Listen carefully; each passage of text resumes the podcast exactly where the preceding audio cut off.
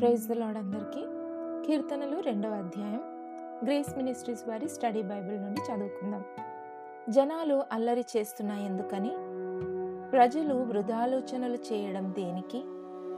భూరాజులు యహోవాకు ఆయన అభిషిక్తుడికి వ్యతిరేకంగా నిలుచుచున్నారు. పరిపాలకులు కలిసి కుట్ర పన్నుతున్నారు. వారి బంధకాలను తెగదెంచుకుందాం. వారి కాడిని మన నుంచి తీసి పారేద్దాం అంటారు. పరలోకంలో సింహాసనం మీద కూర్చుని ఉన్నవాడు నవ్వుతున్నాడు. ప్రభువు వాళ్ళని చూచి ఎగతాళి చేస్తున్నాడు. అప్పుడు కోపంగా వాళ్ళతో మాట్లాడుతాడు.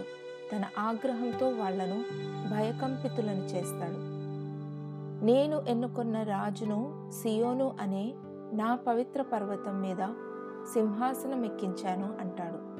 యహోవా నిర్ణయాన్ని తెలియజేస్తాను. ఆయన నాతో చెప్పాడు నీవు నా కుమారుడవు. ఈ రోజున నిన్ను కన్నాను. నన్ను అడుగు లోకంలోని అన్ని జనాలను నీకు వారసత్వంగా నీ వంశం చేస్తాను. భూదిగంతాలను కూడా నీకు సొత్తుగా ఇస్తాను. ఇనుప దండంతో వాటిని తుత్తనీయులు చేస్తావు.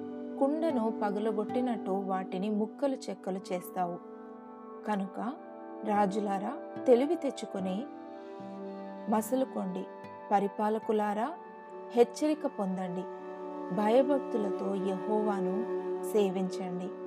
వణుకుతూ ఆనందించండి. దేవుని కుమారుణ్ణి ముద్దు పెట్టుకోండి. లేకపోతే ఆయన కోపగిస్తాడు. మీకు నాశనం ప్రాప్తిస్తుంది. ఆయన కోపాగ్ని త్వరగా రగులుకోగలదు. ఆయనను నమ్మి ఆశ్రయించే వారంతా ధన్యులు. చదవబడిన వాక్యం దేవుడు దీవించి ఆశీర్వదించునుగాక.